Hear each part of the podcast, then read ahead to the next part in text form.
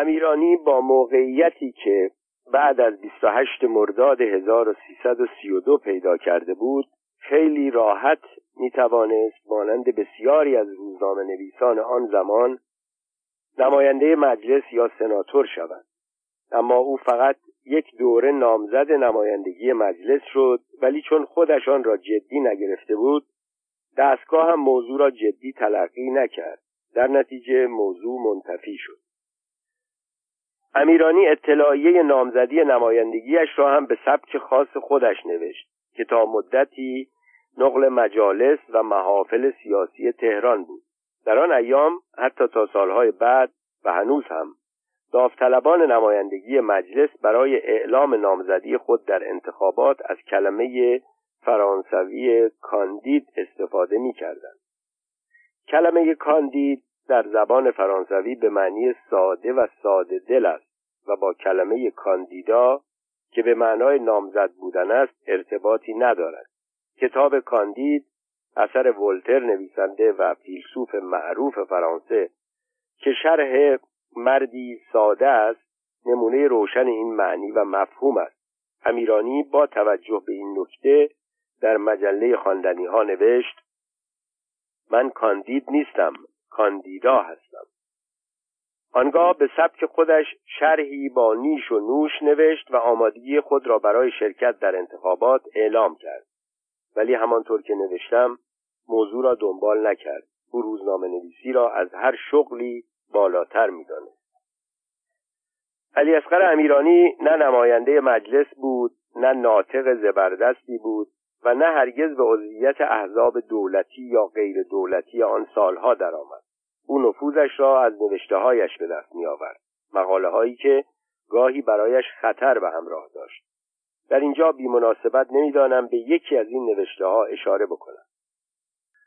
زمانی بود که در میان مردم درباره طرز حکومت شاه و دخالت درباریان در معاملات شایعاتی بر سر زبانها بود. درست در همین هنگام امیرانی مقاله افشاگرانه با عنوان مناجات خطاب به شاه نوشت. مقاله تند که خواندن آن هم در آن شرایط تسلط مطلق ساواک و سانسور شدید خطر آفرین بود.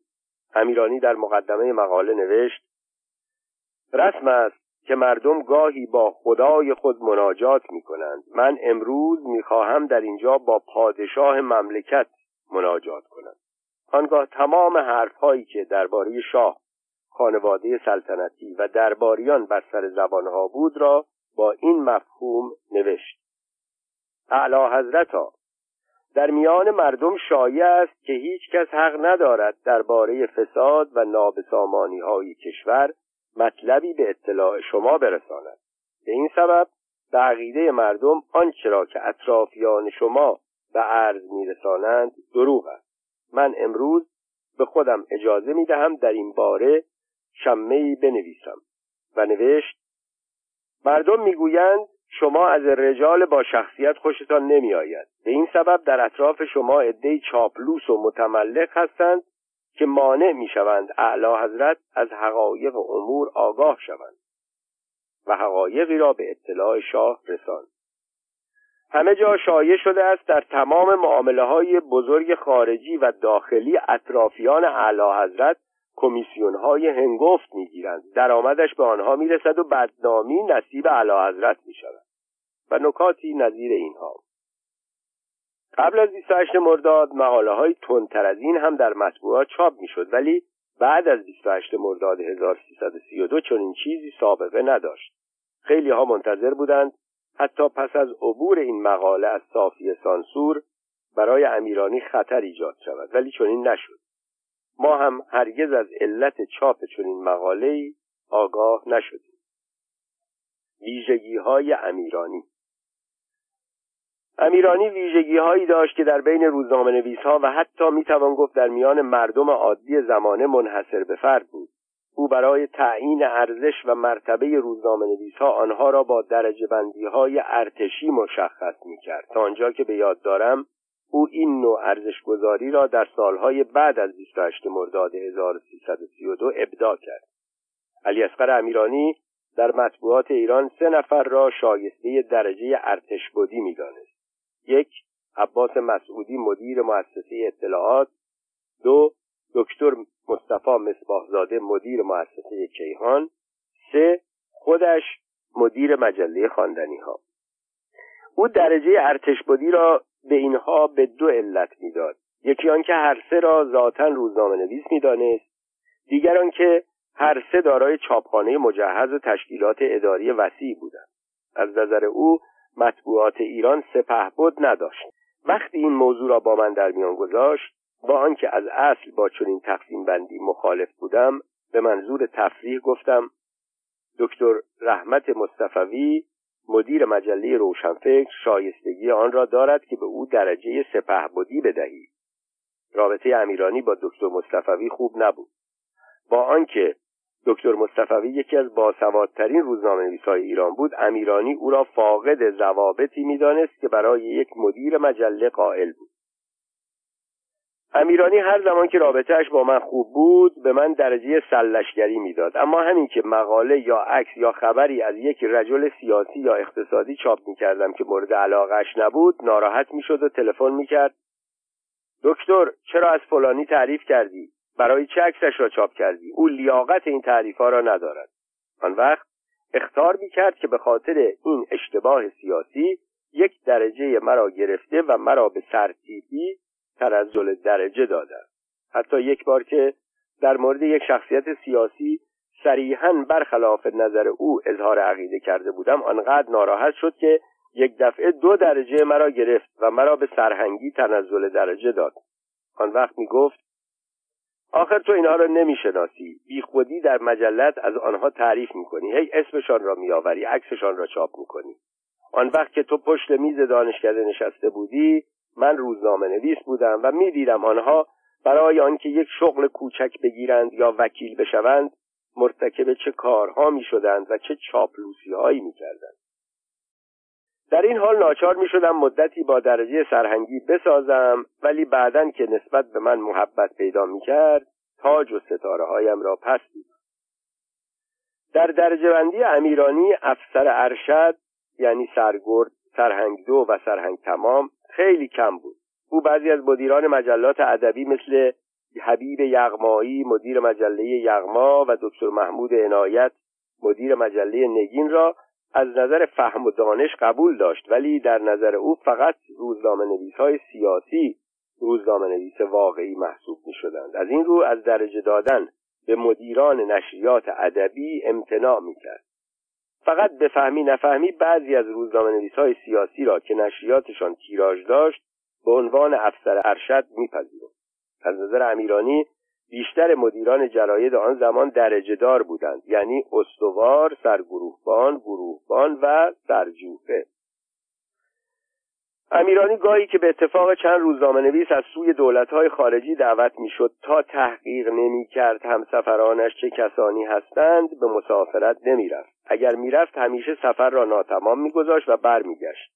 وقتی از او میپرسیدم آقای امیرانی چرا قبل از پایان یافتن مدت سفر برگشتی؟ جواب می‌داد آخر مگر یک ارتش بود با یک گروهبان مسافرت می کند که من با فلان روزنامه نویس هم سفر شوم؟ امیرانی و انجمن مطبوعات. در فاصله 28 مرداد 1332 و 22 بهمن 1357 چند انجمن مطبوعات به وسیله مدیران روزنامه ها و مجله ها تشکیل شد ولی پس از مدتی فعالیت منحل شد.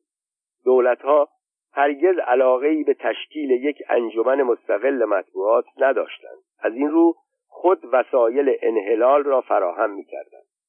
حوالی سال 1338 و 39 هشت تن از اعضای کانون غیررسمی مطبوعات که می‌دانستیم ادامه کارمان به صورت سابق میسر نیست تصمیم گرفتیم با حفظ موجودیت کانون یک انجمن مطبوعات حرفه‌ای از مدیران روزنامه ها و مجله تهران تأسیس کنیم. در این زمان بهرام شاهرخ که عضو یکی از انجمنهای بین المللی مطبوعات بود ما را تشویق کرد که یک انجمن مطبوعات از همه روزنامه نویسان ایران و یا از اکثریت آنها تشکیل بدهیم. او گفت در آن صورت اقدام خواهد کرد که انجمن ما عضو سازمانهای بین المللی مطبوعات شود. در آن صورت دولت در آن صورت دولتها نخواهند توانست ما را تا آن حد تحت فشار قرار دهند بهرام شاهروخ پسر ارباب کیخسرو شاهروخ بود. ارباب کیخسرو شاهروخ مردی نیک سیرت و خوشنام بود. او سالها نمایندگی زرتشتی ها را در مجلس شورای ملی بر عهده داشت. بهرام شاهروخ در زمان جنگ جهانی دوم و دوران قدرت هیتلر اجرا کننده برنامه های فارسی رادیو برلند بود. هنوز نعره های او در حمله به محمد علی فروغی نخست وزیر ایران بعد از شهریور 1320 و مدافع پیمان سگانه ایران شوروی و انگلستان در گوشم تنین انداز است. شاهروخ در تمام آن مدت او را محمد علی فروغی جهود خطاب می‌کرد و روی این سه کلمه به شدت تکیه می‌کرد. بعد از فرار مرموزش از آلمان آن هم در بهبوهه جنگ و ورودش به ایران شایع شد که معمور انگلیسی ها در آلمان بود. در کشور ما همیشه شایعه فراوان است و حقیقت کم است. او در زمان نخست وزیری سپهبد رزمارا به ریاست اداره تبلیغات و رادیو رسید. بعد از 28 مرداد مدتی سردبیر روزنامه پست تهران شد. زمانی که در صدد تأسیس انجمن مطبوعات بودیم او نمایندگی خبرگزاری آلمان را در تهران به عهده داشت. او مردی بسیار زیرک بسیار جاه طلب و بسیار فعال بود. با مقامات بالای داخلی و نماینده های سیاسی خارجی رابطه نزدیک داشت. برای اجرای این برنامه تصمیم گرفتیم از کلیه مدیران جراید دعوت کنیم تا برای تأسیس یک انجمن سنفی و تنظیم اساسنامه‌ای به منظور حفظ استقلال و آزادی مطبوعات گرد هم جمع شوند. عباس مسعودی مدیر مؤسسه اطلاعات و دکتر مصطفی مصباحزاده مدیر مؤسسه کیهان یا در آن زمان آمادگی شرکت در چنین انجمنی را نداشتند یا به عللی که بر ما مجهول بود از شرکت در انجمن عذرخواهی کردند. با کنارگیری این دو روزنامه نویس معروف که مورد اعتماد دستگاه هم بودند دانستیم دولت مانع کار ما خواهد شد. پس تصمیم گرفتیم با علی اصغر امیرانی مدیر مجله خواندنی ها ملاقات کنیم. از او بخواهیم به عنوان رئیس در جلسات انجمن مطبوعات در شرف تأسیس شرکت کند. در ضمن برای آنکه بیشتر به این همکاری تمایل پیدا کند از او خواستیم پیشنویس اساسنامه انجمن را خودش بنویسد. در جلسات مجمع عمومی مطرح کند تا تصویب شود. امیرانی که همواره برای مسائل مطبوعاتی برنامه از پیش آماده داشت از این تقاضا استقبال کرد و پیشنهاد ما را پذیرفت. تصمیم ما آن بود که برای انجمن مطبوعات دو مقام رسمی تعیین کنیم. یک رئیس هیئت مدیره. دو مدیر عامل. رئیس هیئت مدیره انجمن در حقیقت رئیس قوه مقننه انجمن بود. مقامی محترم ولی در مطبوعات تشریفاتی. علی اصغر امیرانی را برای تصدی آن در نظر گرفته بودیم. مدیر عامل انجمن رئیس قوه مجریه بود که قصد داشتیم دکتر رحمت مصطفوی مدیر مجله روشنفکر را به آن سمت انتخاب کنیم.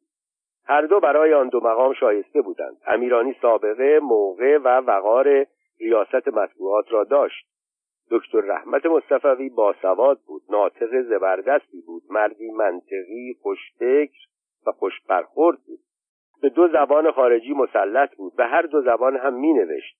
هم صحبت و هم سخنرانی می کرد که برای برخورد با روزنامه نویسان خارجی لازم بود. و البته مانند هر انسان دیگری معایبی هم داشت که ربطی به کاری که برای او در نظر گرفته بودیم نداشت.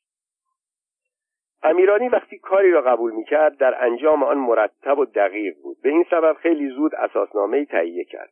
هر هفته در جلسات انجمن شرکت می کرد مواد اساسنامه را یک یک پیشنهاد می کرد که بعد از بحث و مذاکره با کمی جرح و تعدیل به تصویب می رسید.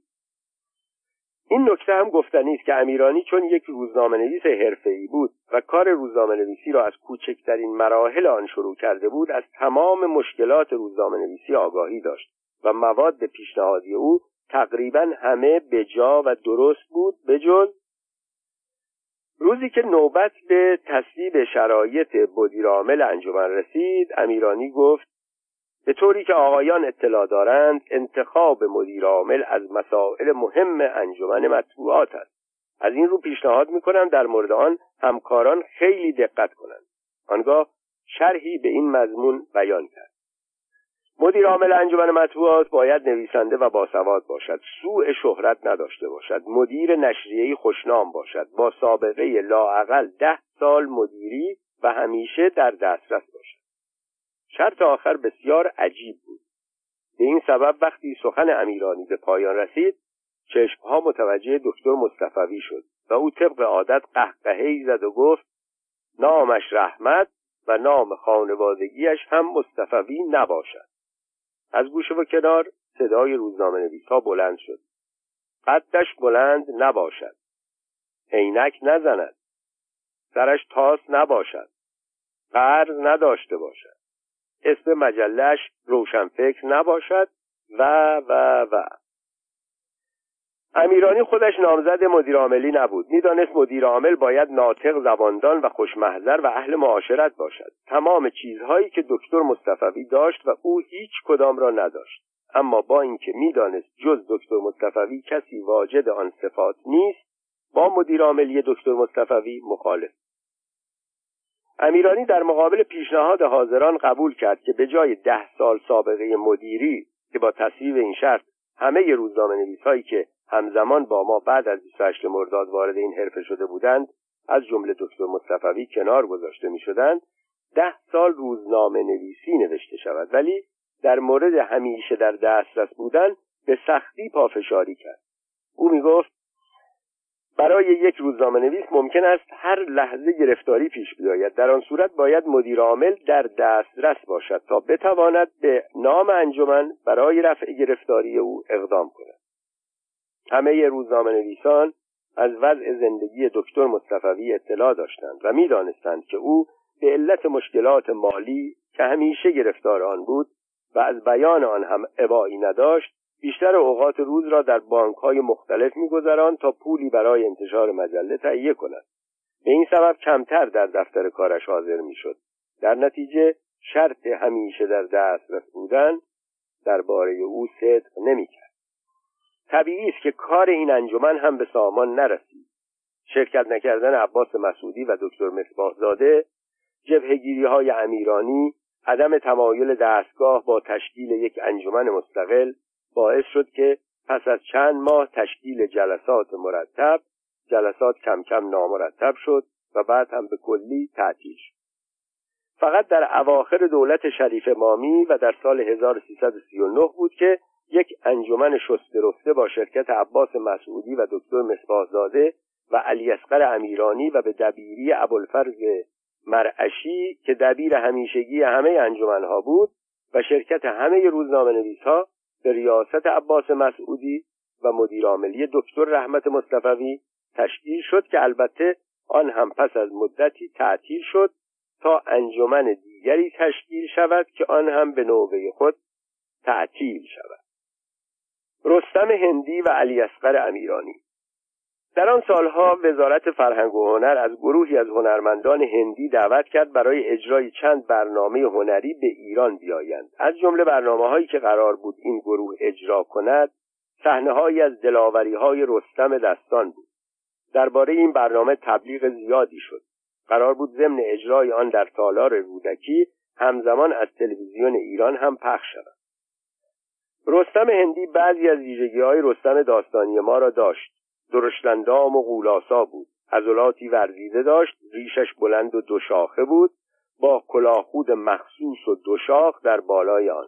اما از جهات دیگر شباهتی به آنچه که ما درباره رستم خوانده بودیم و شنیده بودیم نداشت.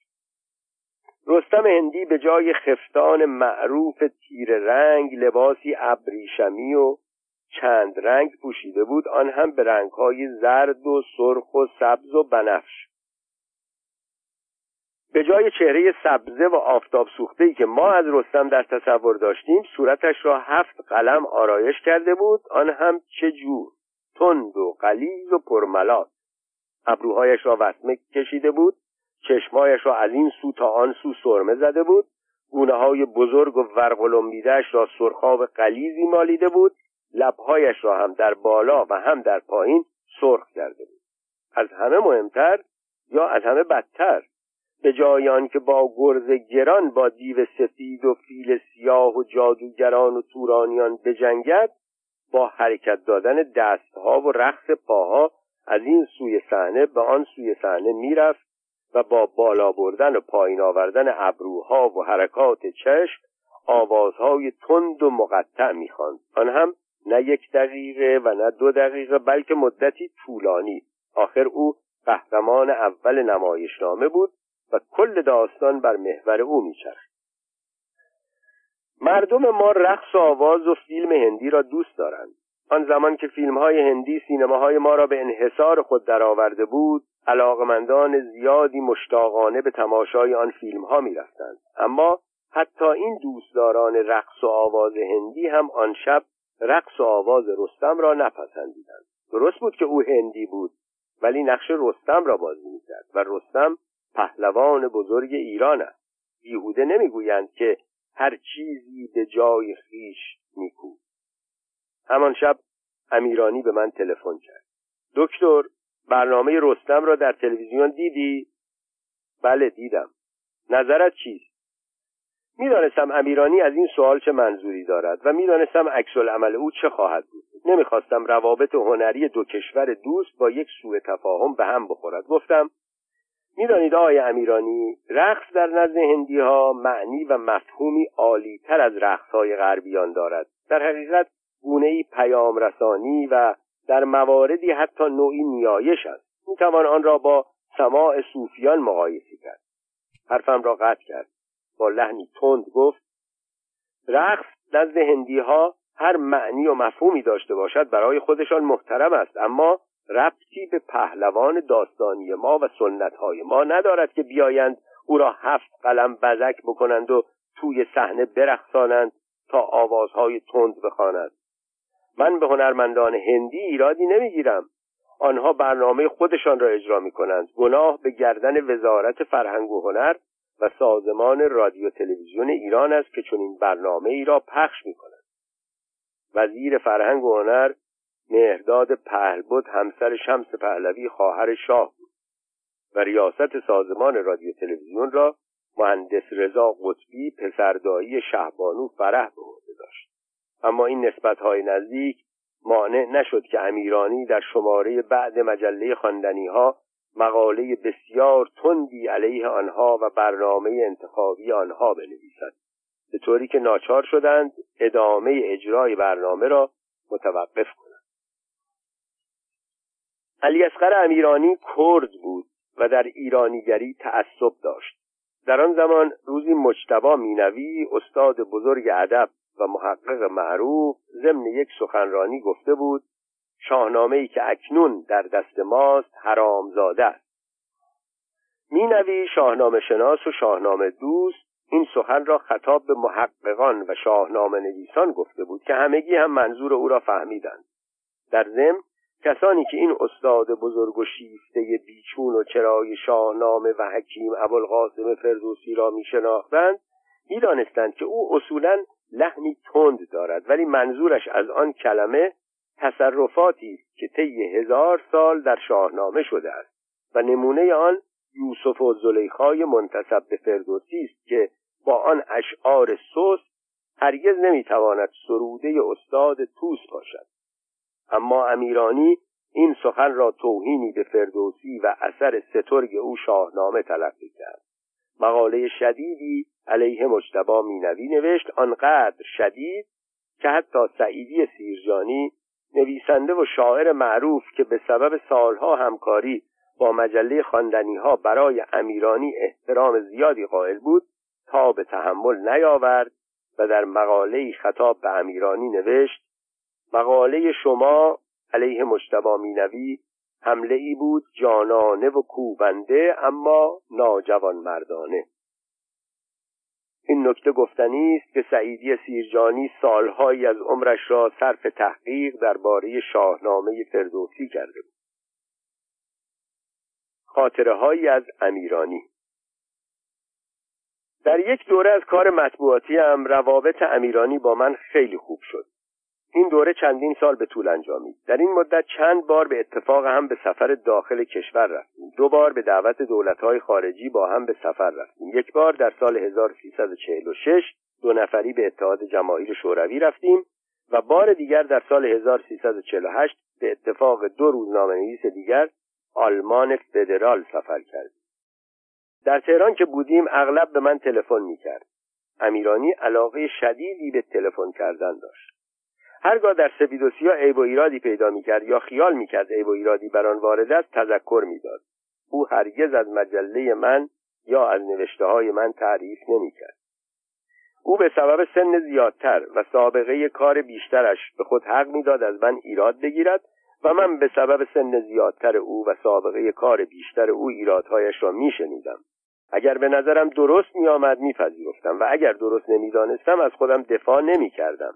در مقابل انتقادات امیرانی هیچ دفاعی پذیرفته نبود. از جمله ایرادهای او یکی این بود که اغلب به من می‌گفت چرا اینقدر اسم اشخاص را در مجله میآوری و عکسشان را چاپ می‌کنی؟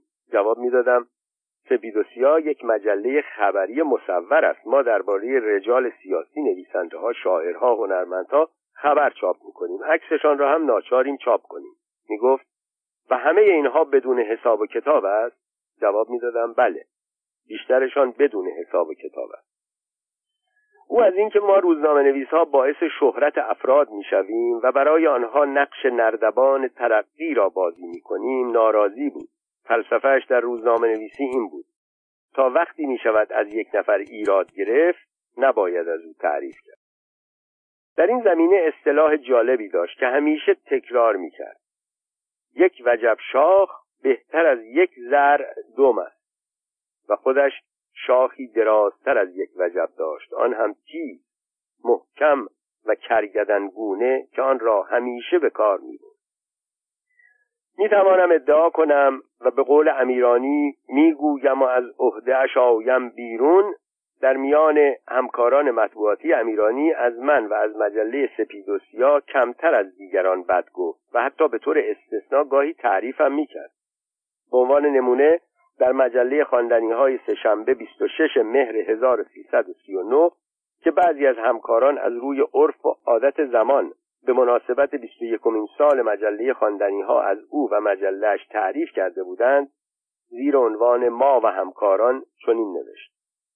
من از همکارانم بسیار خجلم و اگر حمله بر اقراق نشود اصلا از همکاری با بسیاری از آنها شرمسار می باشد و در همان شماره درباره مجله سپید و سیاه نوشت همکار عزیز دیگرمان مجله سپید و سیاه که مانند مدیر مبتکر و ارزندهش زود خودش را در قلب دوست و دشمن جای داده قیاس به نفس فرموده چنین نوشته است. و متن نوشته مرا درباره خواندنی ها در خواندنی ها چاپ کرد. و این مربوط به دوره ای بود که امیرانی هنوز با من روابط صمیمانه پیدا نکرده بود. در دوره بعد روزی چند بار به من تلفن می‌کرد. بدون سلام و بدون معرفی کردن خود با صدایی گرفته ای که شناسنامه شفاهی او بود می‌گفت دکتر تازه چه خبر؟ می‌دانستم هر خبری داشته باشم برای امیرانی تازه نیست. او با وسایل گوناگون کسب خبر که در اختیار داشت با علاقه زیادش برای به دست آوردن خبرهای تازه در این زمینه همیشه از همه جلو بود. در ضمن می‌دانستم منظورش از این سوال کسب خبر از من نیست بلکه خودش می‌خواهد خبر تازه‌ای بدهد. پس سلام می‌کردم. می‌گفتم من خبر تازه‌ای ندارم شما خبر تازه چه دارید؟ آن وقت شروع می‌کرد به گفتن خبرهایی که همیشه تازگی داشت. من بارها از خبر ازل وزیرها ترمیم دولتها زندانی شدن نظامیها صدور یک فرمان تصویب یک قانون کودتا در کشورهای همسایه را برای نخستین بار از امیرانی شنیدم. من همیشه صبحها یک ساعت زودتر از همکاران اداری به دفتر می‌رفتم. با کلید خودم در را باز می‌کردم. صبح زود برای من فرصتی بود که قبل از آمدن ارباب رجوع و کارمندان در خلوت کار کنم. با این همه اغلب همین که وارد اتاق می شدم صدای زنگ تلفن را می شنیدم گوشی را بر می داشتم امیرانی بود. دکتر تا حالا کجا بودی؟ جواب می دادم سلام آی امیرانی. هنوز ساعت هفت و نیم نشده. می‌گفت دفتر روزنامه و مجله اداره دولتی نیست که سرویس داشته باشد. یک روزنامه نویس همیشه باید حاضر به کار باشد. اما تو در محل کارت نیستی. هنوز ساعت هفت نشده بود. به خانه تلفن کردم. گفتند رفتی دفتر. پس این همه مدت کجا بودی؟ بیا و حق پیشکسوتی را رعایت کن و ناچار شو جواب بازجویی همکار را بدهی. اما به هر حال میبایستی برای اعتراض امیرانی پاسخ امیرانی پسند پیدا کنم. طبعا اولین جمله‌ای که به ذهنم می‌رسید این بود. کجا بودم؟ خب معلوم است. تو راه بودم. آن روزها خیابانها اینقدر شلوغ نبود. از شمیران تا مرکز شهر را می‌شد در پانزده دقیقه طی کرد. اما احتمالا من جایی رفته بودم که میل نداشتم بگویم. جواب من امیرانی را قانع نمی‌کرد. می‌گفت یعنی می‌خواهی بگویی از خانه تا دفتر چهل دقیقه توی راه بودی؟ در بد مخمسه ای گیر افتاده بودم. ناچار میبایستی دلیل دیگری پیدا کنم. می‌گفتم نمی‌دانید امروز چه تصادفی شده بود. یک راهبندان عجیب. خیال می‌کردم با این دلیل کار خاتمه پیدا می کند اما امیرانی کسی نبود که با این پاسخها قانع شود. سوال می‌کرد الان راننده من از شهر آمد. از تصادف حرفی نزد. کجا تصادف شده بود؟ آن زمان برای ارتباط شمیران با شهر چهار خیابان وجود نداشت. فقط دو خیابان یا به اصطلاح آن زمان دو جاده شمی دو جاده شمیران را به مرکز شهر وصل می‌کرد. محل عبور من جاده قدیم شمیران بود که در قلحک میبایستی از مقابل خانه امیرانی عبور کنم و دفتر هر دو مجله خواندنی ها و سپید و سیاه خیابان فردوسی در فاصله صد متری یکدیگر قرار داشت پس محل تصادف را خیابان سعدی ذکر می کردم که احتمالا راننده امیرانی آنجا نبود. جواب امیرانی اهم از آن که از حرف من قانع شده بود یا نشده بود چنین بود. دفتر تو خیابان فردوسی است. تو در خیابان سعدی چه کار می‌کردی؟ من می‌خواستم تو اولین نفری باشی که این خبر مهم را به او می‌گویم ولی حالا که دیر به دفتر آمدی مجازات تو همین است که نفر دوم یا سوم یا چهارم باشی. قبل از تو من خبر را به پرویز رائین یا علی مهراوری یا یوسف مازندی دادم. این سه نفر نماینده خبرگزاری های آشوتیت پرس رویتر و یونایتد پرس بودند که امیرانی همیشه با آنها خبر مبادله می‌کرد. آنگاه خبر را که واقعا مهم و مربوط به یک کودتا در خاور میانه یا شورشی در اروپای شرقی یا جنگی در خاور دور بود به من می‌داد. گاهی امیرانی نیمه شب به منزل تلفن می‌کرد. طبیعی است که در آن ساعت خواب بودم. دستور می‌داد مرا بیدار کنند. گوشی را بر می داشتم. به محض آنکه خوابالود می گفتم الو؟ با اعتراض جواب می‌داد به تو هم می‌گویند روزنامه نویس آخر این چه وقت خواب است؟ بعد می‌گفت مجلس منحل شده یا دولت استعفا داده یا وزیر عزیزت از کابینه اخراج شده. منظورش وزیری بود که دوست و همدوره دوران تحصیلم بود. یا فلانجا کودتا شده یا رئیس جمهور آمریکا یا فلان کشور آفریقایی ترور شده. آن وقت تو راحت گرفتی خوابیدی؟ البته من تقصیر نداشتم که نیمه شب در خواب بودم. تقصیر از آن شخصیت های خروس بیمحل بود که آن وقت شب دست به کارهای عنیف می‌زدند. در نظر امیرانی آگاه شدن زودتر آگاه شدن آگاه کردن دیگران زودتر آگاه کردن دیگران خبرهای دست اول را به این آن گفتن مهمترین مسئله زندگی بود. اوج عصبانیت امیرانی هنگامی بود که من زمینی در شمال خریدم. مدتی هر هفته عصر چهارشنبه از دفترم در تهران به سوی شمال حرکت می کردم سهرگاهان شنبه از شمال به تهران برمیگشتم تا اول وقت در دفترم باشم. در این سه روز امیرانی به من دسترسی نداشت. وقتی می آمدم با عصبانیت می گفت آخر تو چه جور روزنامه نویسی هستی؟ دنیا دارد زیر و رو می شود آن وقت تو تهران را ول می کنی می روی شمال. این چند روز آنقدر خبرهایی دست اول داشتم نبودی که به تو بگویم. همه کهنه شد. امیرانی نمی‌دانست. من از تهران خارج می شدم که این خبرها را نشنوم. گاهی به من تلفن می کرد طبق سنت ایرانی ها احوال پرسی می کردم می گفتم سلام آقای امیرانی حالتان چطور است؟ سلامتی؟ خانم بچه ها خوب هستند حرفم را قطع می کرد چرا اینقدر احوال پرسی می کنی برای چه بیخودی وقت رو تلف می کنی من یک عالم حرف مهم دارم به تو بگویم. آن وقت تو حال مرا حال افراد خانواده مرا و حال همسایه های دست چپ و دست راست مرا و حال سگ و گربه های کوچه ها و خیابان ها را می‌پرسی. اگر حالم بد بود که به تو تلفن نمی کردم اگر هم حالم خیلی خوب بود وقتم را با تلفن کردن تلف نمی کردم پس حالم معمولی است و احتیاجی به سوال و جواب ندارد البته این امکان هم وجود دارد که مریض باشم ولی صلاح ندانم درباره آن به کسی چیزی بگویم. در این صورت تو هم نباید در آن باره سوال کنی.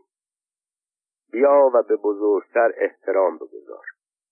من سه جمله احوال پرسی کردم او بیست جمله به من جواب داد که چرا با سه جمله احوال پرسی وقت را تلف کردم. امیرانی گوشش سنگین بود. به تدریج سنگینتر هم می‌شد. در آغاز نمی‌خواست کسی متوجه شود. از انواع سمعک های پیشرفته استفاده می‌کرد. اما دیگر چاره ساز نبود. آخرین کاری که در این زمینه کرد استفاده از سمعک های عینکی بعد که موضوع آشکار شد گاهی سعی می‌کرد که به کمک انگشت اشاره و شست به لاله گوشش حالت شیپوری بدهد تا صدا را بهتر دریافت کند. فایده نداشت. به تدریج مکالمه با امیرانی حالت یک سویه پیدا می‌کرد. این وضع گاهی طبیعی بود گاهی هم تعمدی بود. به خاطر میآورم چند بار که با افراد بحث می‌کرد حرفهایش را می‌زد. همین که نوبت پاسخ گفتن طرف فرا می رسید دست به گوشی عینک می برد سمعک را خاموش می امیرانی به خاطر هوش زیادی که داشت از طریق لبخانی یا حس ششم منظور طرف را می‌فهمید. اما گاهی خودش را به نفهمیدن می‌زد. یک شب در یک زیافت رسمی امیرانی و من در گوشه سالن بزرگ ایستاده بودیم. یکی از وزرای معروف از مقابل ما گذشت. من با او سلام علیک کردم. او به امیرانی سلام کرد. امیرانی جواب او را نداد. تصور کردم نشنیده. گفتم آقای امیرانی فلان وزیر به شما سلام کرد. متوجه نشدید جوابش را ندادید. به تندی پاسخ داد خوب هم متوجه شدم. اما مخصوصا جوابش را ندادم. خیال می‌کنی او کیست؟ موجودی که با اظهار عجز و چاپلوسی قدرتش را از مقامهای بالاتر می‌گیرد و به مردم زور می‌گوید. چون این فردی لیاقت آن را ندارد که من به سلامش جواب بدهم. در سالهای خودکامگی دولت و خار و حقیر شدن ملت چون این واکنشی در برابر یک وزیر که صاحب مقام مهمی بود ارزش داشت. امیرانی از این کارها زیاد می‌کرد.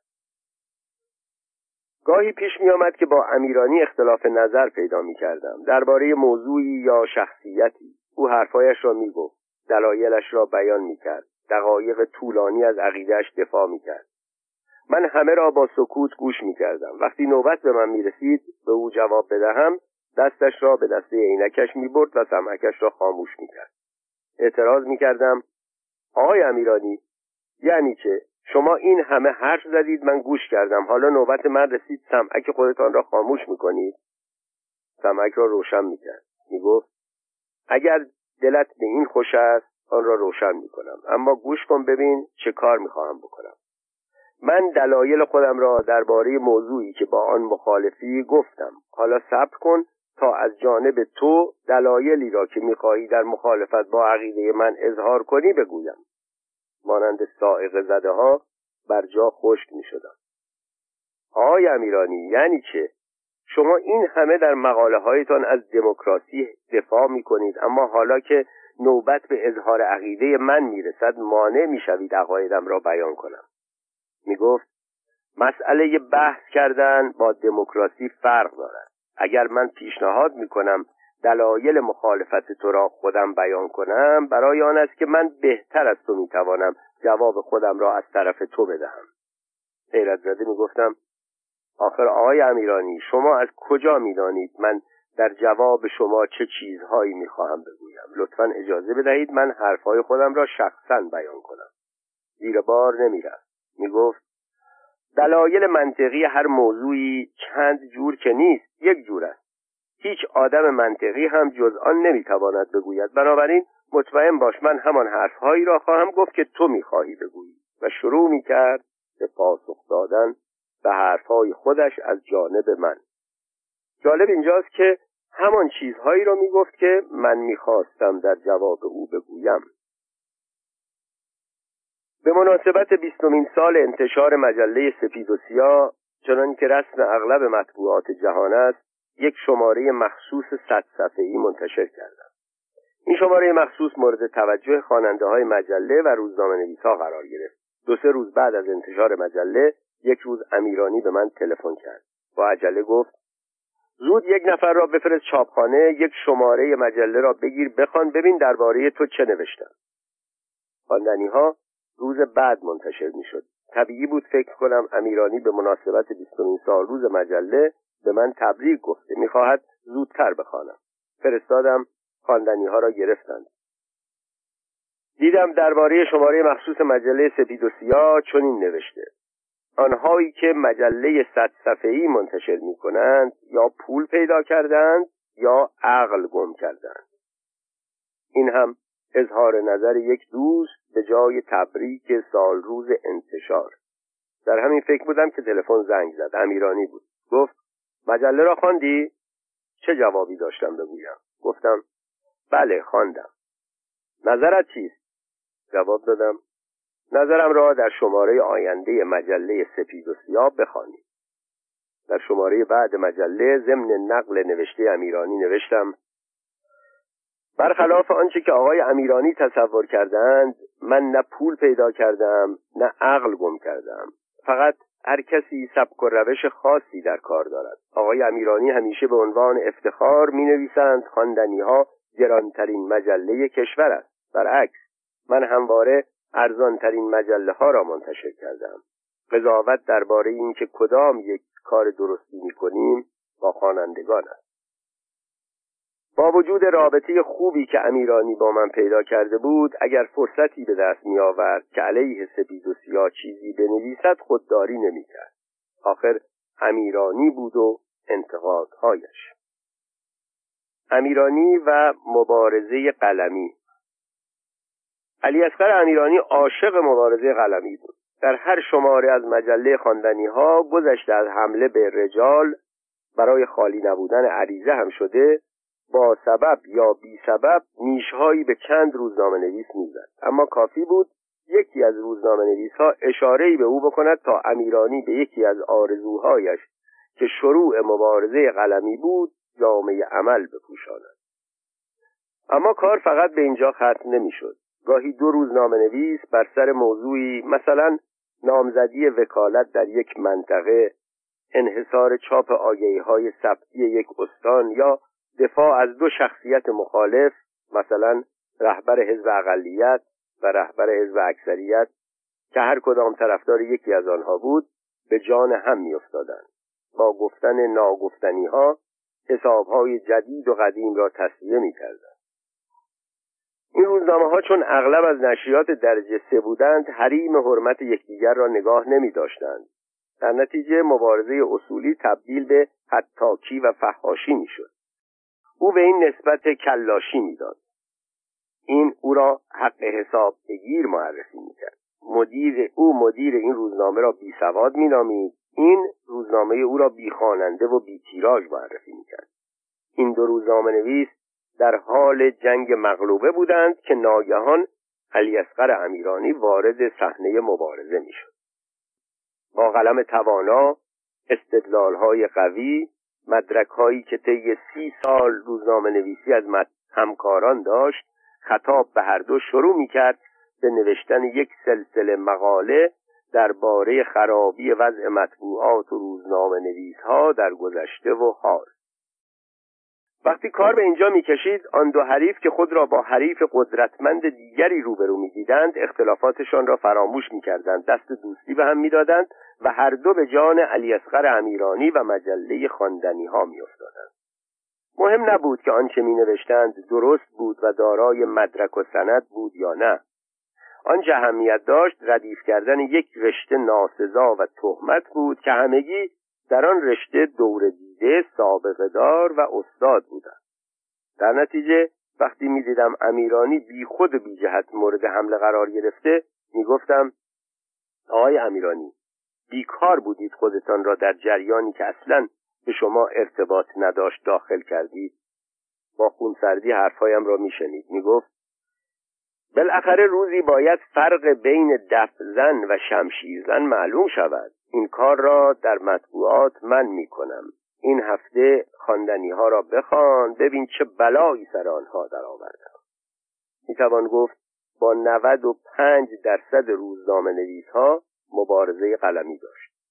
مهمترین خصلتی که من در امیرانی سراغ داشتم این بود که ذره ای از ناسزا شنیدن باک نداشت و به هیچ تهمت و انتقادی درباره خودش اهمیت نمی‌داد. امیرانی و خوب و بدی یک مقاله. نصرالله شیفته روزنامه نویس مشهور و نویسنده چند کتاب درباره محمد مسعود، دکتر حسین فاطمی و دکتر محمد مصدق که زمانی سردبیر هفته نامه مرد امروز و مدتی سردبیر روزنامه باختر امروز بود بعدها چندی به عنوان سردبیر در مجله خواندنی ها کار می‌کرد. نصرالله در اواخر کار مطبوعاتیش چند سال هم سردبیر مجله علمی دانشمند شد. او درباره ویژگی های امیرانی تعریف می‌کرد. یک روز یک مقاله جالب تهیه کردم.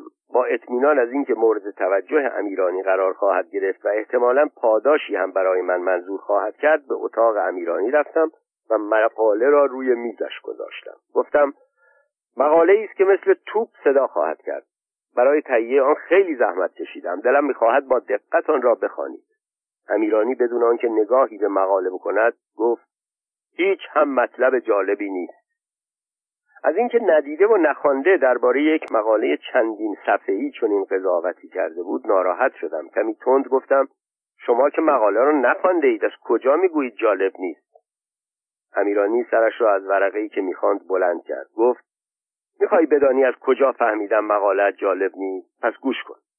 ساعتی قبل به من تلفن کردی و گفتی مقاله جالبی نوشته ای که چنین است و چنان است و میل داری من آن را با دقت بخوانم. گفتم بیاور ببینم.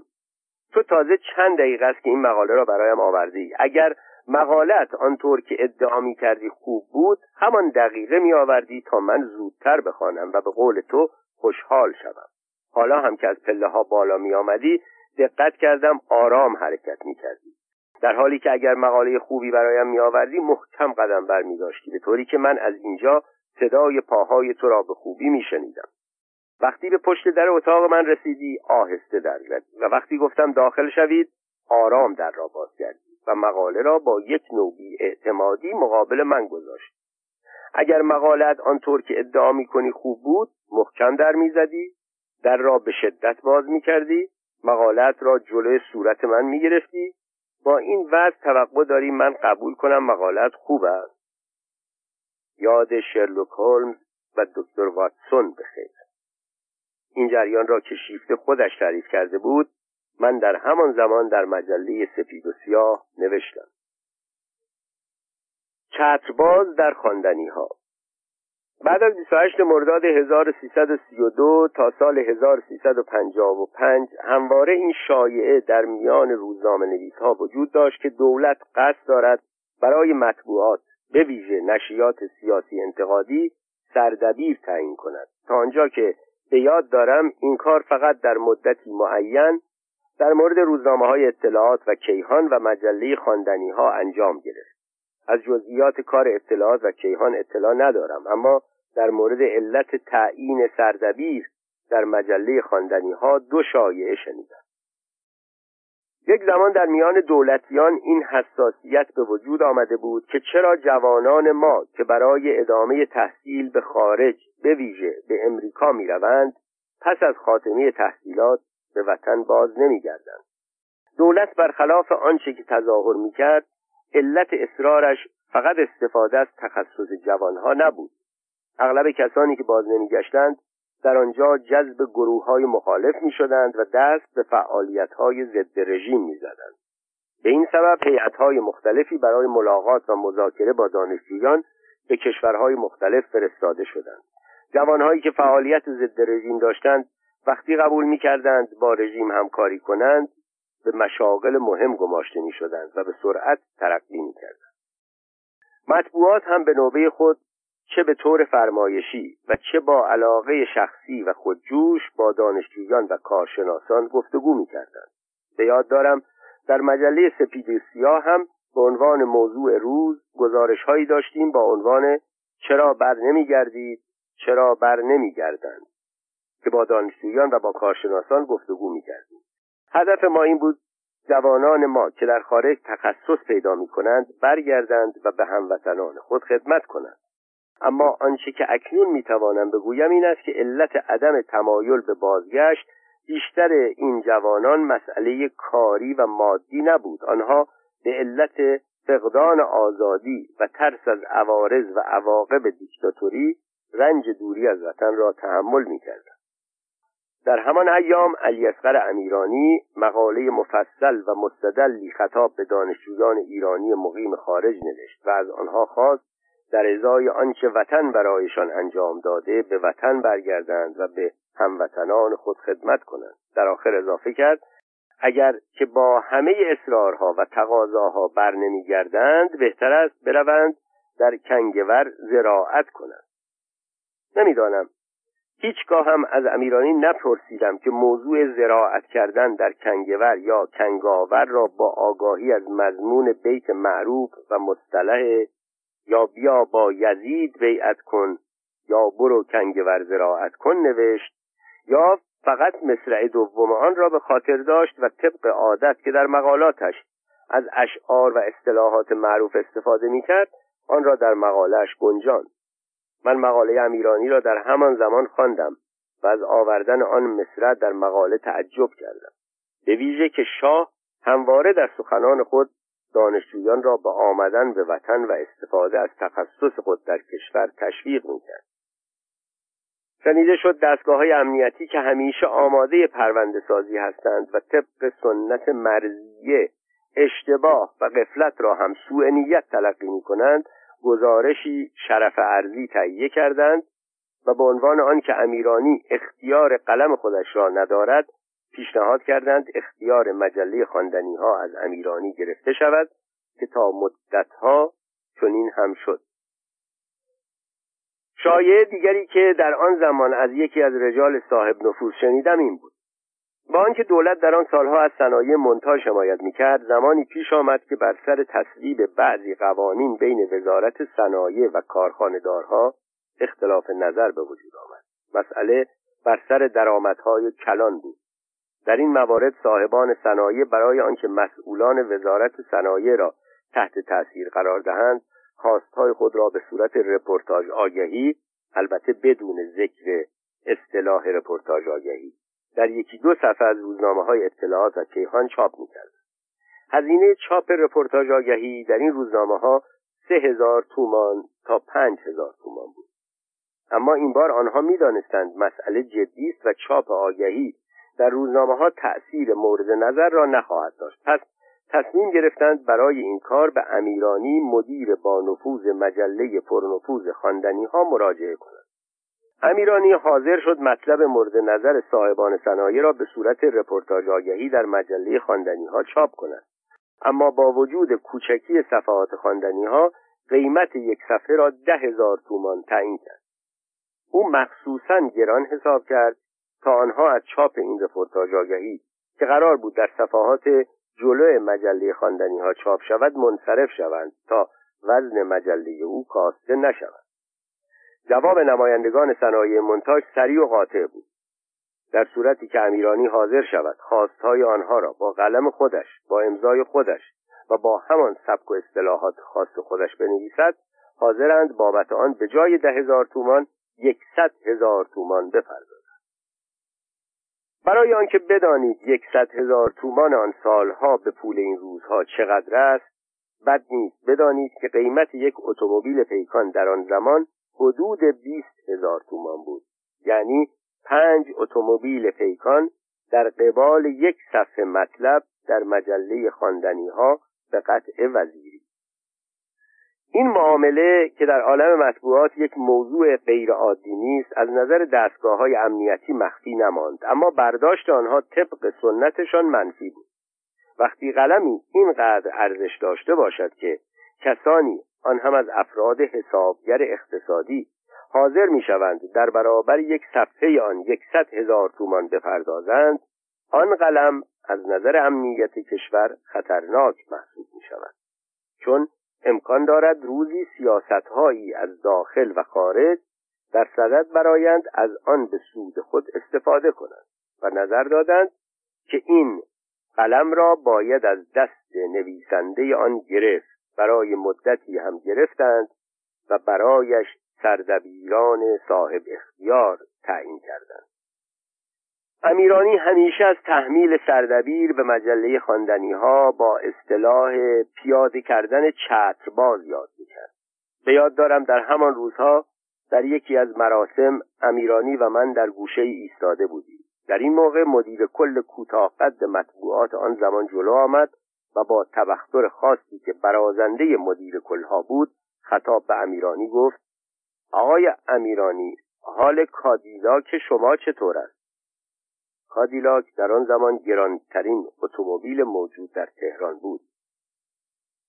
امیرانی با حالتی غرورآمیز جواب داد حال کدام کادیلاک مرا می‌پرسید؟ آخر من دو کادیلاک دارم. او درست می‌گفت در آن زمان دارای دو اتومبیل کادیلاک.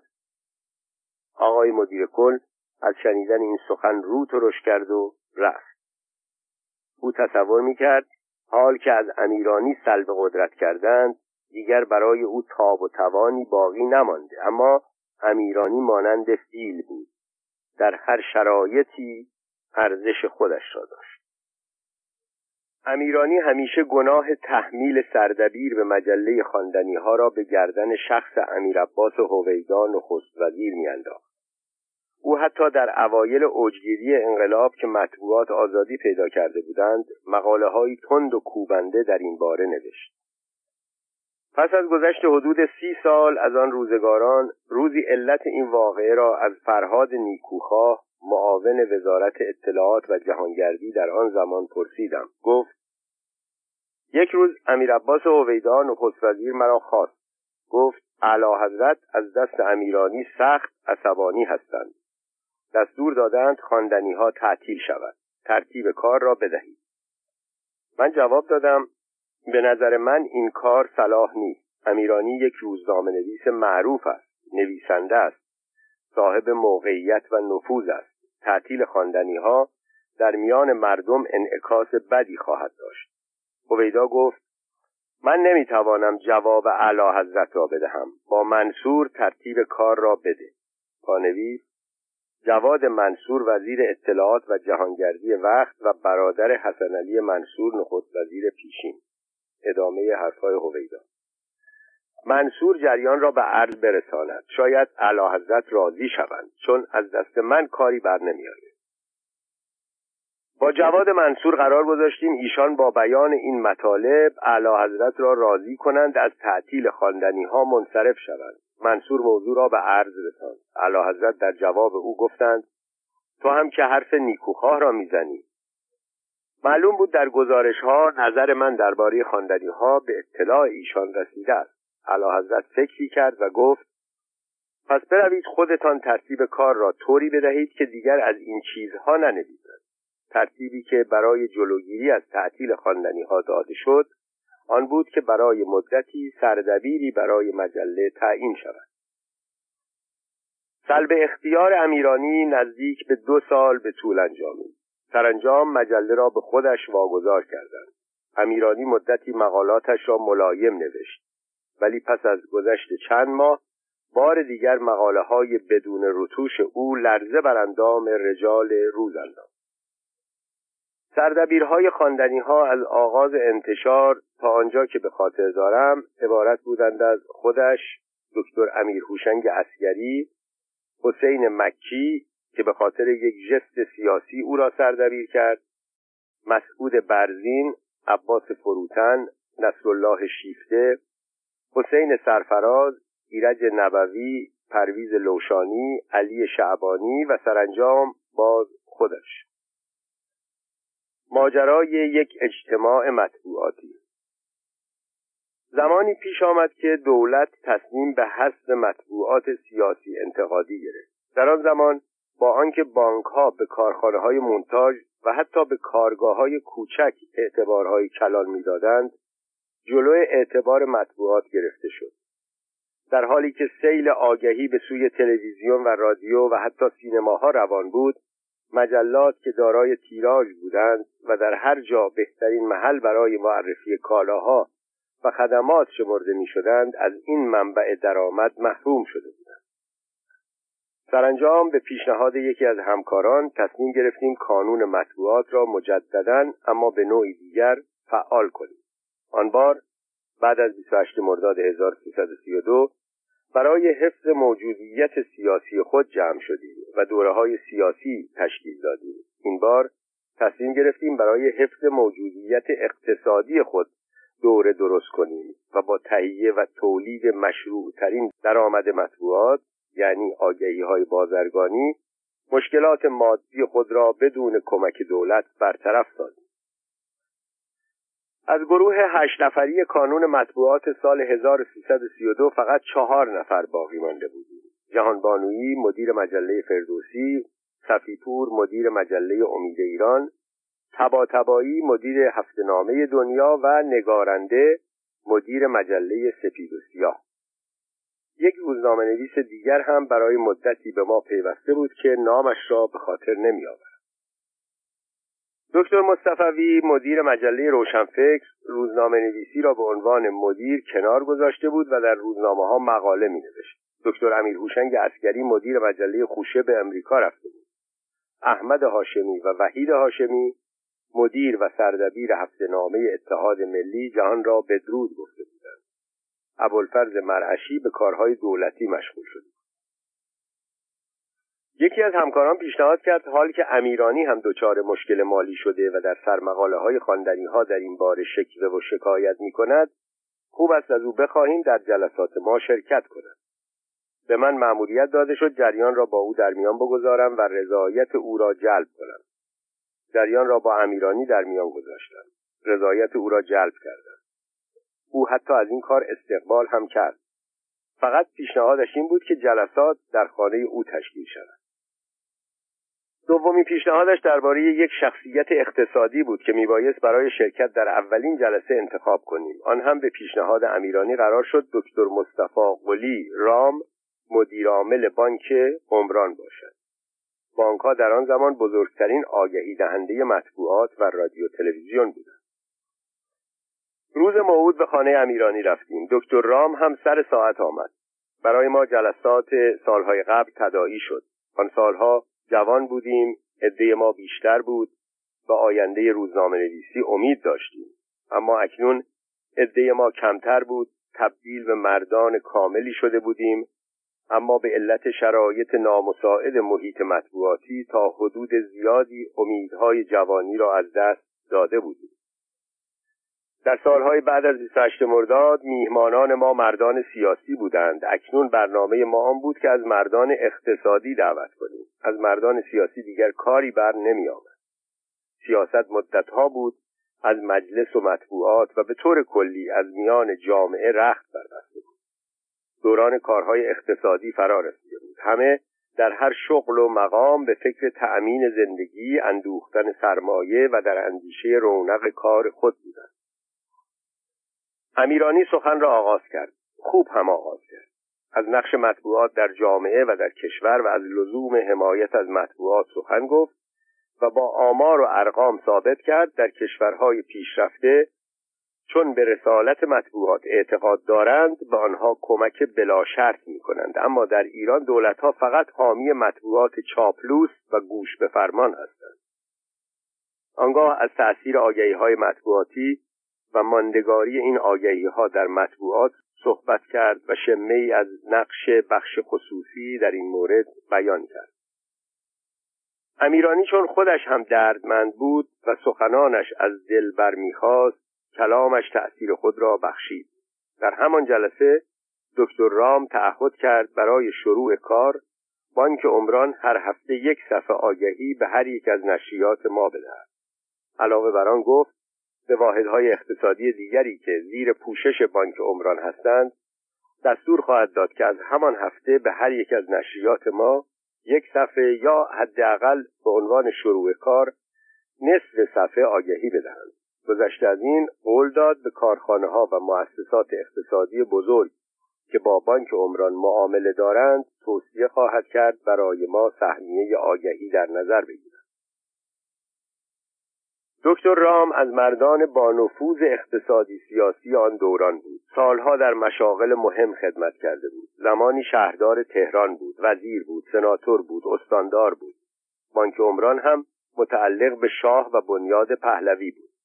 پس از وعده های بسیار دیگر او رفت. ما ماندیم تا لذت این موفقیت را با شیرینی های لذیذی که امیرانی در انتخاب و تهیه آنها تخصص داشت هضم کنیم در ضمن یک بار دیگر تاکید شد که هر هفته در خانه آقای امیرانی جمع شویم و هر بار یک شخصیت مهم اقتصادی از مقامات بالای اتاق بازرگانی صاحبان صنایع و مدیران های بزرگ و رؤسای ها دعوت کنیم.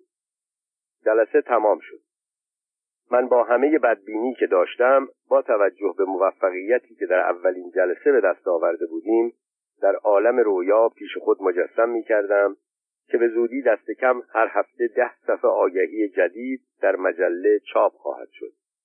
این ده صفحه آگهی چند صفحه آگهی مشابه را که متعلق به رقیبان این شرکت هاست به مجله خواهد آورد. با این همه درآمد مجله در آینده پرصفحه تر پرمطلبتر پرمغزتر پربارتر و در نتیجه پرتیراژتر خواهد شد. از خانه امیرانی بیرون آمدم. نخست سری به محل کارم زدم. ساعتی بعد به خانه برگشتم. اولین کارم تلفن کردن به امیرانی بود. می‌خواستم هم از او تشکر کنم هم شادی خودم را از آینده روشنی که گروه مطبوعاتی ما در پیش خواهد داشت اظهار کنم. نمره تلفن امیرانی را گرفتم. صدای گرفتهش از آن سو بلند شد. الو؟ سلام آقای امیرانی. نمی‌دانید چقدر خوشحالم. امروز مثل این است که برای بار دوم متولد شده باشم.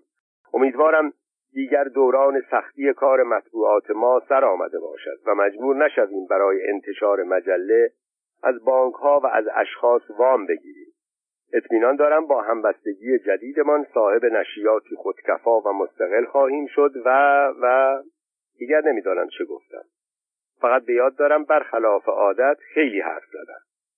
و باز به خاطر میآورم امیرانی در میان صحبتهای من سعی می‌کرد چیزهایی بگوید اما باز برخلاف سنت به او فرصت حرف زدن نمی‌دادم آخر حرفهای من از هر چه که او می‌خواست بگوید شیرینتر بود.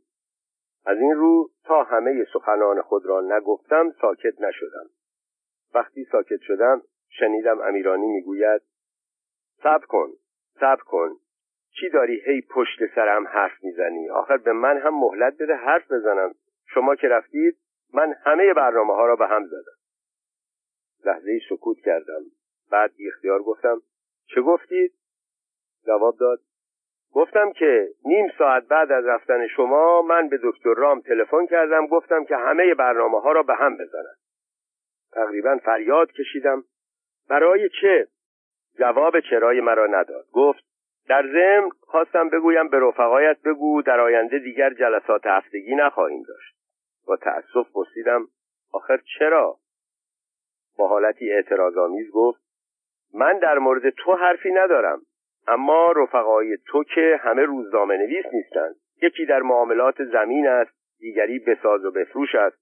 ما بیاییم شخصیت های اقتصادی را دعوت کنیم به آنها بقبولانیم به ما آگهی بدهند که می‌خواهیم مجله هایمان را بهتر کنیم. آن وقت آنها بروند با این پول زمین بخرند ساختمان بسازند و پولدار شوند.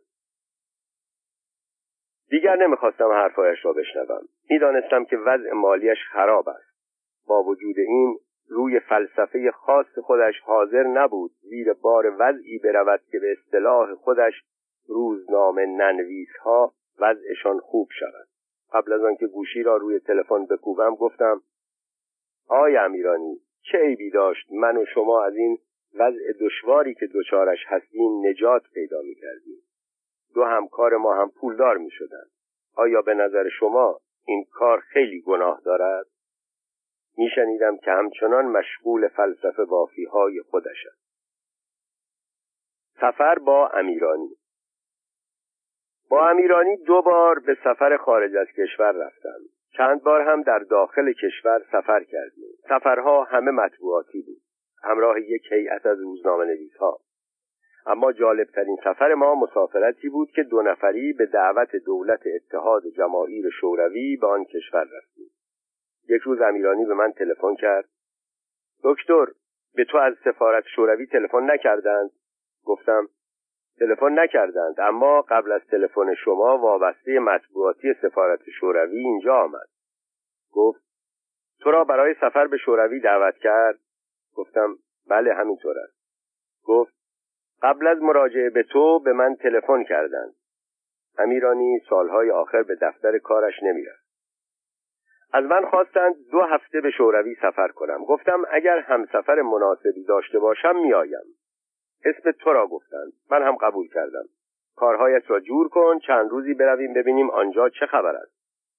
گفتم پس با غیر ارتش بودها هم سفر می‌کنی. خندید. با تو که چند بار سفر کردم.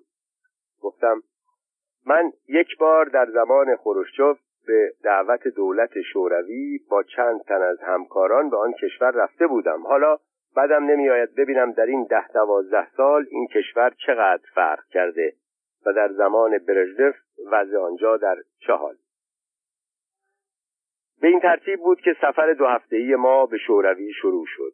آن هم در کشوری که امکان آن وجود نداشت. یکی از ما حتی ساعتی تنها به سوی دلخواه خود برود. بنابراین در تمام این مدت شبان روز با هم و در کنار هم بود.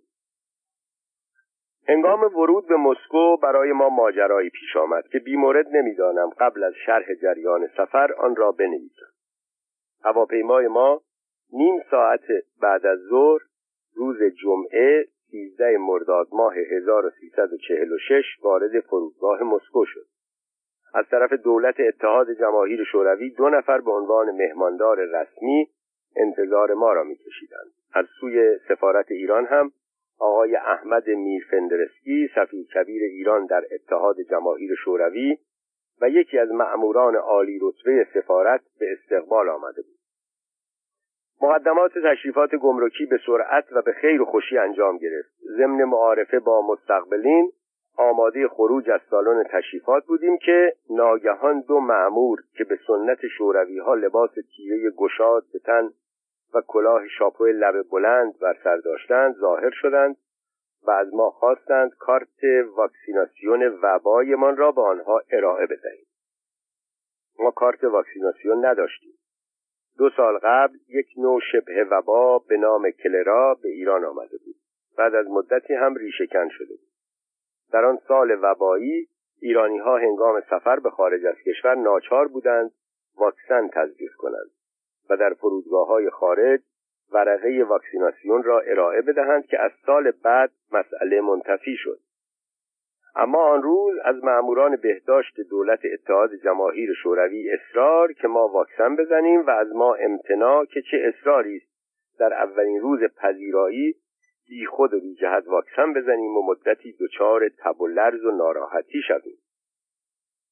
دخالت مهماندارهای ما و پادرمیانی جناب سفیر در آهن سرد معموران اثر نداشت. آقای میرفندرسکی با زبان دیپلماتیک استدلال می‌کرد که طبق اطلاعیه سازمان بهداشت جهانی وابسته به سازمان ملل که به همه کشورها ارسال شده وبا یا شبه وبا در ایران ریشهکن شده. کشور ما و کشور شما هر دو عضو این سازمان جهانی هستند. و شما ناچار هستید مصوبات سازمان بهداشت جهانی را قبول کنید. امتناع شما برخلاف اصول بین المللی اما این دو معمور که جز زبان روسی زبان دیگری نمی‌دانستند و جز کلمات نیت نیت سخنی بر زبان نمی آوردند به هیچ قیمتی حاضر نمی شدند از تصمیم خود مبنی بر تزریق واکسن به امیرانی و من منصرف شوند. همه مانده بودند چه کنند و شاید همه در دل آرزو می کردند ما به زدن واکسن ضد وبا رضایت بدهیم و جنجال را تمام کنیم.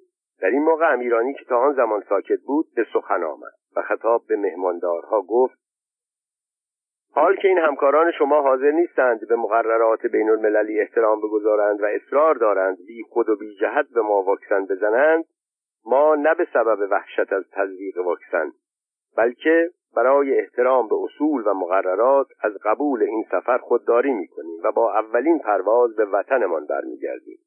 از قول من و همکارم از وزارت خارجه اتحاد جماهیر شوروی و خبرگزاری تاس و جامعه مطبوعاتی شوروی از پذیرایی گرمی که از ما کردید تشکر کنید.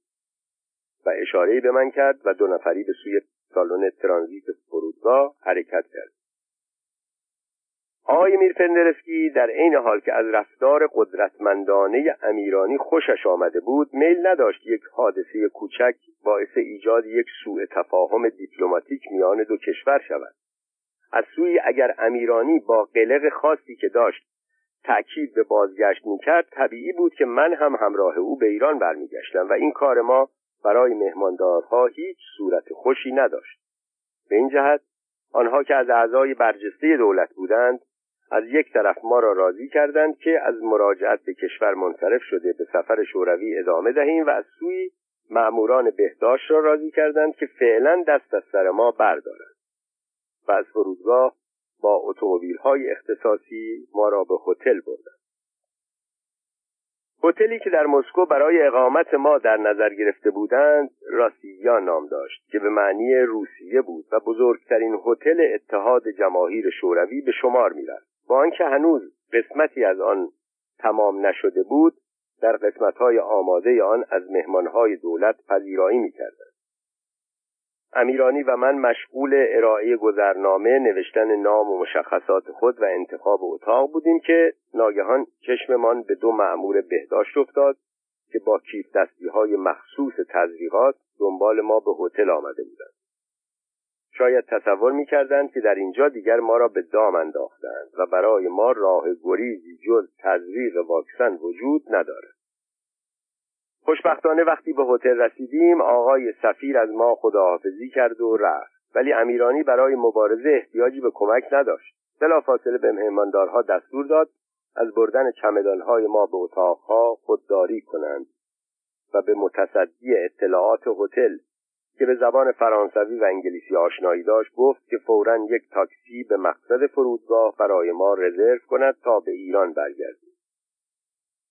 قیافه امیرانی چنان جدی بود که مهماندارهای ما پس از مدتی بحث و گفتگو او را راضی کردند از تصمیم خود منصرف شود و ماموران بهداشت را هم هر طور بود از هتل خارج کردند.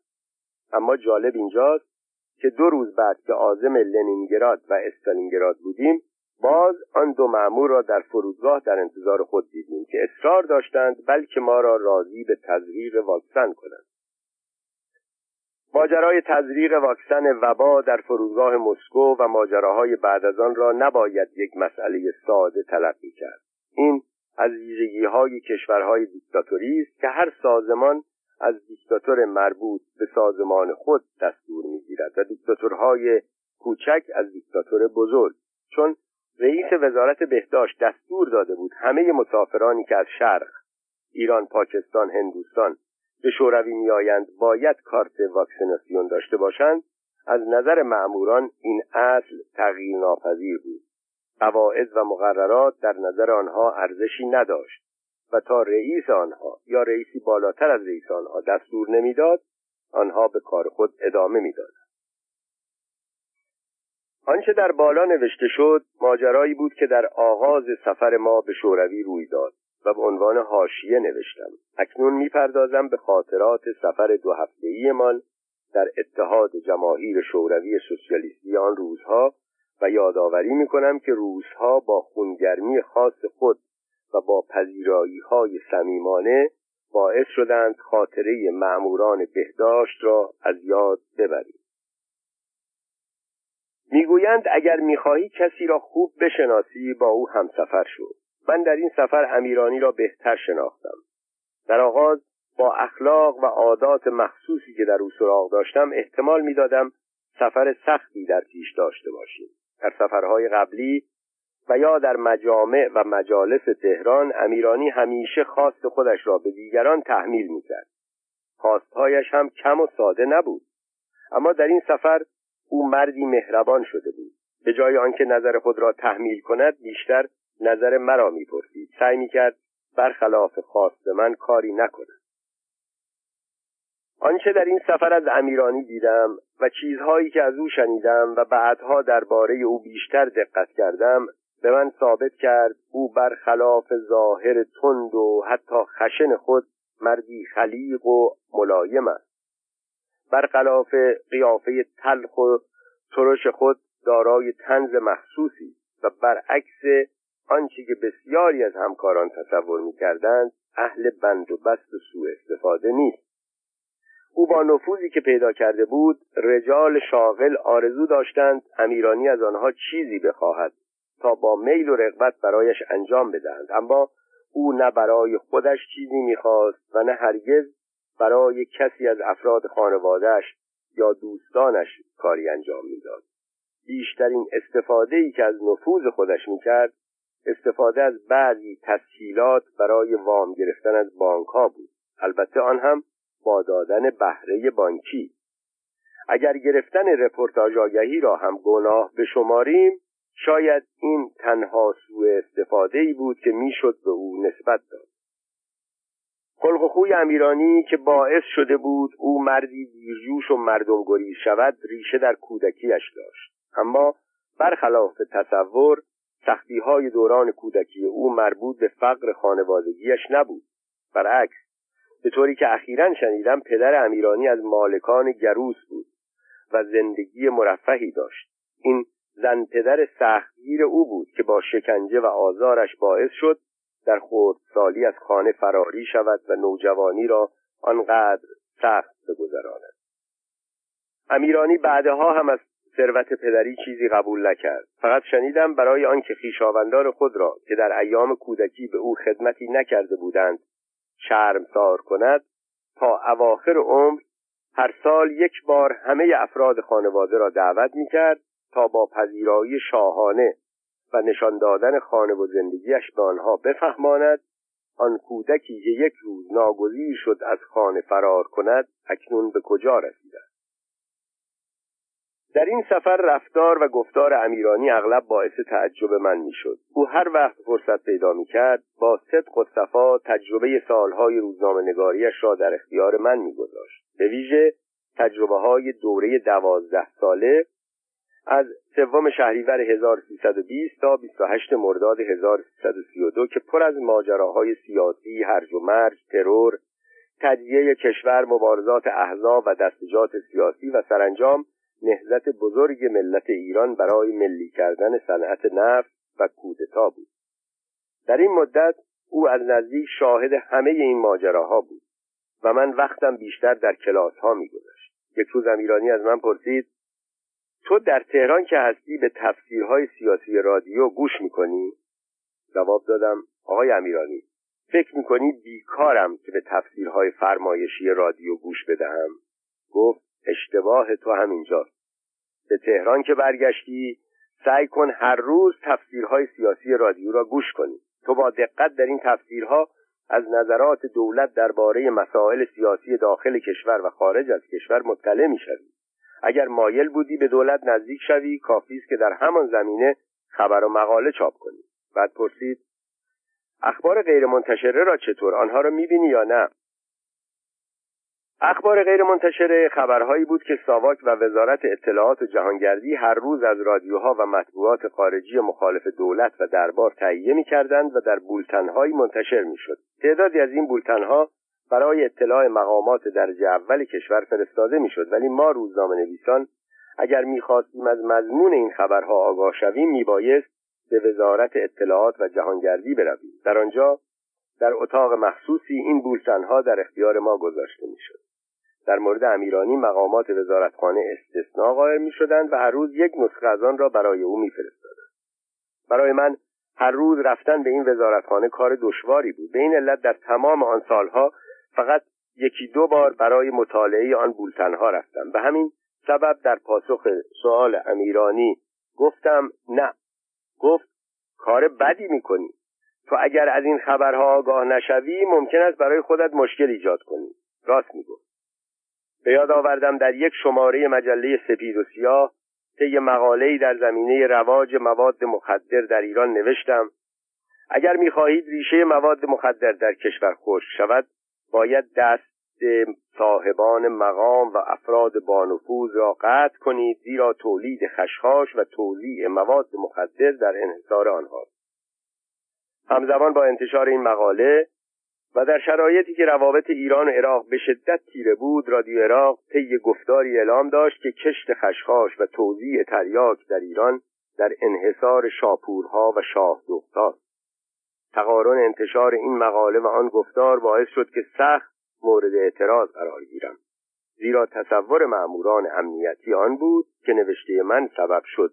عراقی ها به استناد آن گفتار خود را علیه دربار تهیه کنند. در حالی که هدف من از انتشار آن مقاله فقط حمله به مالکان بزرگ مقامات وزارتخانه های کشاورزی و اصلاحات ارزی و مأموران ژاندارمری بود.